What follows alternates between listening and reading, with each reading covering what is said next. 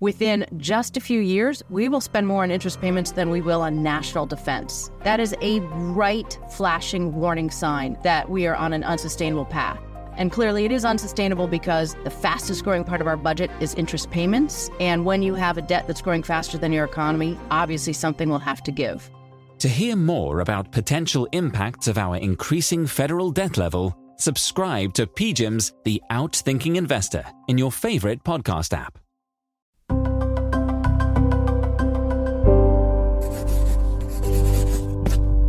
Pushkin. Imagine if central bankers designed a music festival, except instead of music, you had economics professors lecturing you on their papers for an hour. That would be Jackson Hole, the annual monetary policy conference that takes place at a beautiful resort in Wyoming. Jackson Hole has just wrapped up, and today on the show, we're talking about two headlining economics papers that we hear were total face melters. This is Unhedged, the markets and finance show from the Financial Times and Pushkin. I am reporter Ethan Wu here in the New York studio, joined today by FT Alphaville editor Robin Wigglesworth, who has an entirely healthy, if above average, interest in the things that take place at Jackson Hole. Look, I, am just going to come clean and just admit that Jackson Hole is my kind of jam. This is, you know, the Grand Teton Mountains, economics papers, central bankers, a bit of booze, log cabins. I mean, what's not to love, really? Yeah, your face was the one that was melted. Oh, yeah, from jealousy from not being there. well, Robin, let me ask you then what is Jackson Hole, just for people that have not been inducted into the Central Banking Hall of Fame, like you? Well, so, I mean, most people know Davos, right? Davos is this massive carnival. It's thousands of people from finance, business, celebrities, and so on. Jackson Hole is kind of the cool thinking person's Davos, but just mm. for hmm. central bankers and economists. So it's smaller, it's more select, but maybe even more elite. And I'd argue far more important because people who actually matter get together there. So these are the heads of, or the deputies in some cases, of all the world's biggest central bankers. They fly in once a year to do a bit of fly fishing, do a bit of drinking, and listen to economic papers get presented and discuss all the challenges the world faces. And because it's kind of intimate, stuff actually does get done there. Like what people say there, the papers that presented there kind of tend to set the tone for the economic debate for the year to come. And that's why people like me are always very envious of everybody who gets to go. Yeah, so Robin, we're talking today about two papers that certainly will set the tone for the economic debate in the next year and maybe maybe many more years to come. One from a UC Berkeley professor Barry Eichengreen and one from Stanford professor Darrell Duffie. So to start with this paper from Eichengreen, this is primarily about US public debt, though I'd say maybe not entirely. It's called Living with High Public Debt. and, and you know, this is an old debate, Robin, that we've been having in the US for a long time. Oh, forever, right? I mean, what's new about this paper? I feel this has been kind of the theme of every economics conference for the past, what, 20, 30 years now?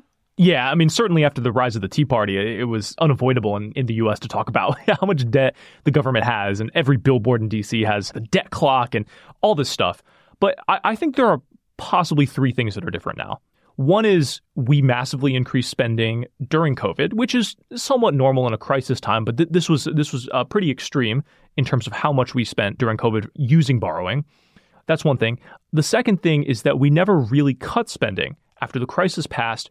In some ways, we actually increased spending. Uh, you know, Joe Biden has embarked on this round of industrial policy subsidies. There were some tax increases, but not fully offsetting the spending impact of, of Biden's packages. And then the last and possibly most important thing is that interest rates have gone up. We've gone from a world where it's basically free for the government to borrow to one where it costs them 4 to 5%. And that's a fundamentally different world from the perspective of government finances.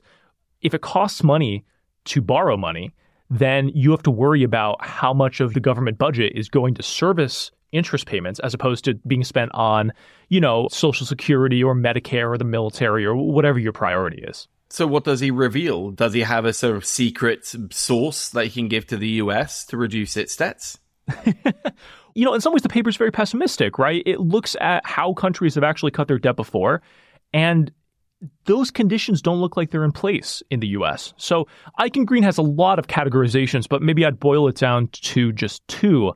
One is that countries cut debt because they have a political consensus. So he talks about like Victorian era Britain had a consensus on sound money. You know, sternly regulated public finances were the right and proper way to run a country's fisc. And that clearly is really not the case in the US, right? We don't have a political consensus. Democrats have a lot of spending priorities. Republicans like cutting taxes and actually like spending too. uh, so there's not really that political consensus in the US. And then the sort of second main way that countries reduce debt is by having favorable interest rate and growth dynamics, right? You have what really matters at the end of the day is your debt relative to your GDP. And so if growth accelerates faster than your debt payments grow, then you can kind of grow out of the problem. And this has happened in many points in history. But I, Eichengreen makes the point well, like, look at the numbers, right? Our interest payments are growing four, five, six percent, and growth's two to three percent. And there's a strong case that those dynamics are going to stay roughly in place for five, ten years, who knows how long. And if they do, there's really not a convincing way that the US would be able to grow out of its current debt burden. So the political route is closed and the growth route is closed. And so he makes the point if both of those are closed, literally, how do we get out of this situation? Yeah, oh, I haven't actually had a chance to read Barry's paper yet. And he's the man. He's been writing about this for ages. But I was also surprised at how big that paper became because what he's describing is, is frankly not new. Was this theme basically kind of the, the subtitle of, of Doctor Strangelove? Like how I learned to stop worrying and love public debt, as it were? that we just need to live with this thing? I think he's saying we need to learn how to live with it, but not in kind of a reassured, like, oh, it'll be fine kind of way. This is a, you know, it's a relatively alarmed paper. What if we just don't reduce it? And the problem there for policymakers is in the next crisis, in the next shock, you may not have the fiscal capacity to be able to borrow as much as we did during the pandemic. If there's a similar level shock, if there's a war, can we do the level of borrowing again without something breaking? and you sort of gestured at this, Robin. One of the tricky things about this discussion is that it's been around for so long.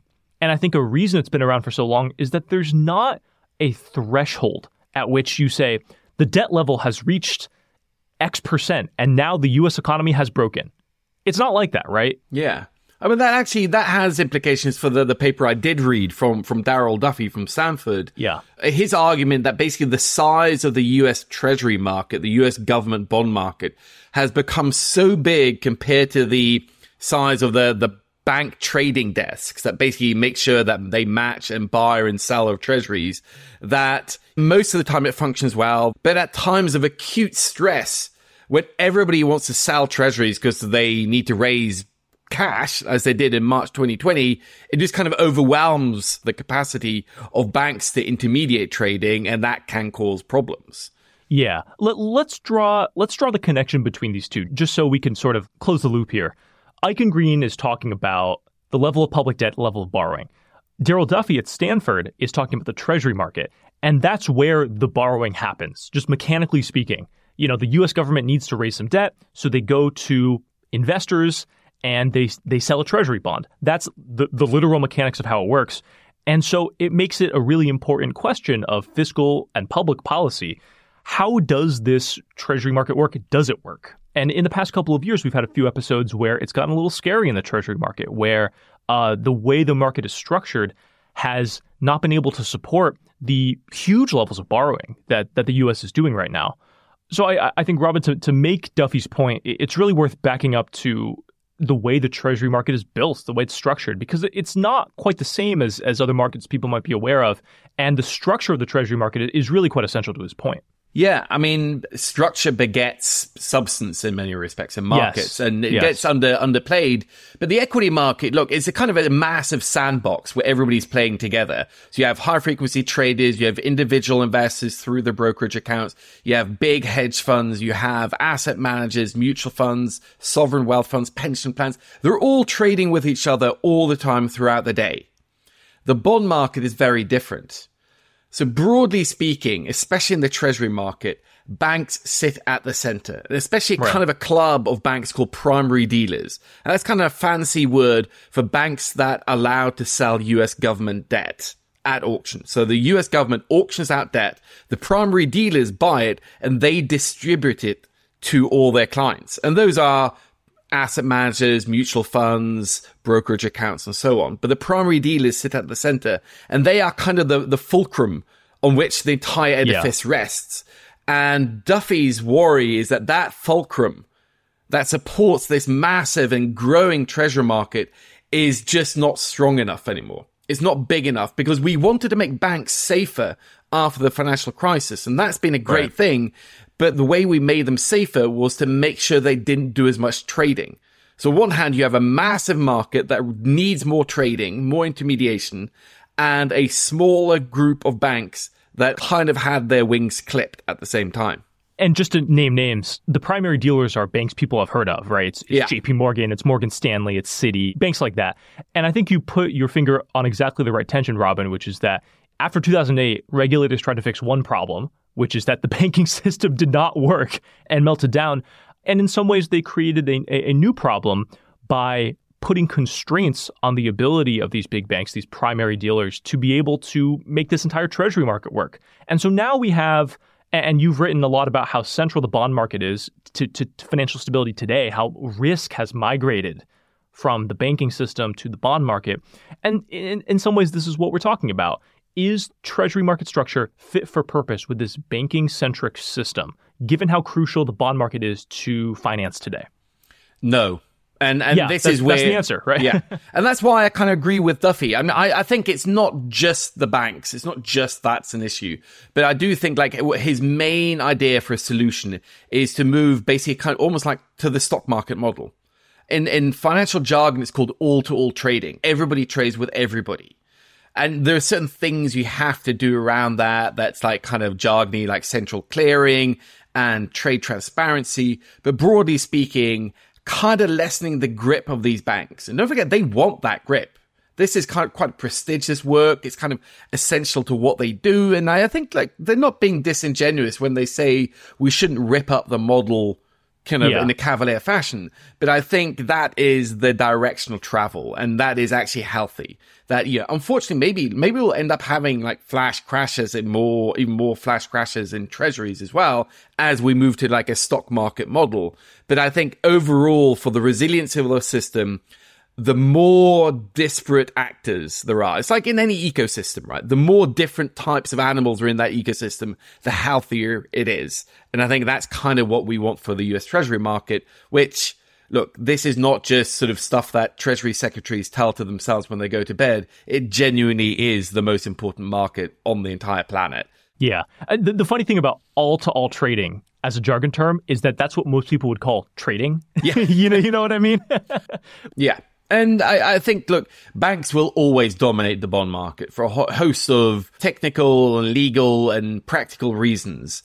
But it would be healthier if we open up that market a little bit more. I mean, asset managers trade there, big hedge funds trade there, but it's in kind of balkanized format. We all put them in the same sandbox and let them have fun, essentially. I think probably some people are going to have some sand kicked in their eyes, but on the whole, it'll be a healthier ecosystem for it. And I think between these two papers, between Eichengreen's point that it, it looks pretty hard if you look realistically to lower the level of government debt, and Duffie's paper that the Treasury market needs these structural fixes, I think they're kind of setting the stage for the next five or 10 years of what everyone's going to be talking about in central banking and economics and finance, which is this new world of arguably higher structural inflation, higher spending, and markets bearing with that level of pressure. I, I don't know if either of these is a prediction of an unavoidable or imminent crisis, but it's more setting the table for the things people have to worry about for the next five years or next 10 years. You know, we're, we're moving out of the era of low rates. We're moving toward a kind of a different paradigm. And these are the worries that are going to characterize that paradigm. Yeah, you stuck that one, Ethan. Ending on Paradigm is kind of that's a 10 out of 10. So I'm going to just shuffle off and think about my long short uh, recommendations. We'll be back in a moment with long short.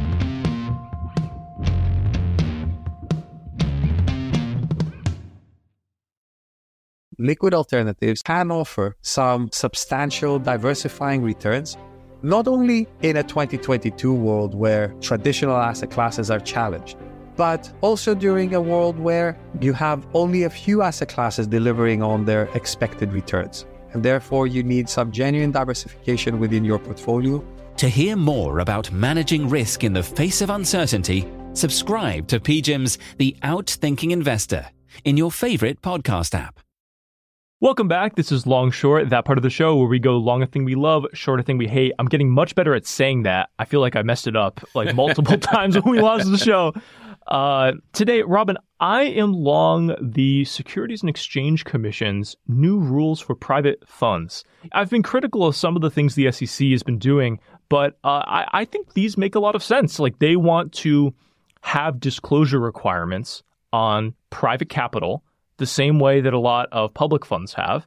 And I just wrote on this in the Unhedged newsletter. I think it makes sense. I think so much money has moved here. So many investors of different levels of sophistication, including individual in- uh, investors who are just, you know, a little wealthier, are migrating to this market. It makes sense to have kind of standard disclosure requirements. And the SEC kind of walked back some of the uh, less sensible regulations they'd initially proposed. I like it. I, I think it makes sense. And I am long what the SEC is doing on private funds. Do you think the industry agrees with you? No. However, I will note, you know, when the f- initial rules came out, they said these are fundamentally unworkable and we're going to sue you. And now they're saying we're going to consider our options. So that's at least something. We'll see if they end up suing. Yeah, that's a win in the SEC land, I think. For now, yeah. Uh, okay, so I'll go short something. I will go uh, and riffing off the the Jackson Hole theme earlier. I'll go short R star. R star is basically the economist's profession imaginary friend. It's something they talk a lot about, but doesn't actually exist. So it's the idea that there is some sort of natural or neutral level of interest rates that for a perfectly strong economy with moderate inflation doesn't stimulate or constrict economic activity. And I just think, frankly, it's useless as a guide and they should just stop talking about it because it doesn't really help them, us, or anybody. You know, Robin, the real issue with R Star is that we're giving the people that say economics is astrology for nerds, we're giving them too much ammo. All right. Yeah, They've already have true. enough, and we need to like take it away from them, not give them more. For me, the only advantage really of R Star is it's very pun worthy. R Star Wars, the fault in R Stars, and I so hate on. the puns. I'm sick of them. They, Oh, they, are I tired. love, I love them. I love them. But I'm a middle-aged dad, you know. I, I if you can't, if you take puns away from me, I have nothing. You can take my money. You can take my guns. You will never take my puns. Amen.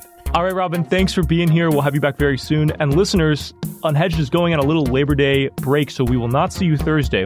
We'll be back in your feed next week. Catch you then. By the way, if you like the show, we'd really appreciate it if you left us a five star rating on Apple Podcasts, Spotify, wherever you listen. It really does help get the word out there. And if you're not already subscribed, I, I just don't know what you're doing. Unhedged is produced by Jake Harper and edited by Brian Erstadt. Our executive producer is Jacob Goldstein. We had additional help from Topher Forhecz. Cheryl Brumley is the FT's global head of audio. Special thanks to Laura Clark, Alistair Mackey, and Jess Trulia. FT Premium subscribers can get the Unhedged newsletter for free. A 90-day free trial is available to everyone else. Just go to ft.com slash unhedged offer. I'm Ethan Wu. Thanks for listening.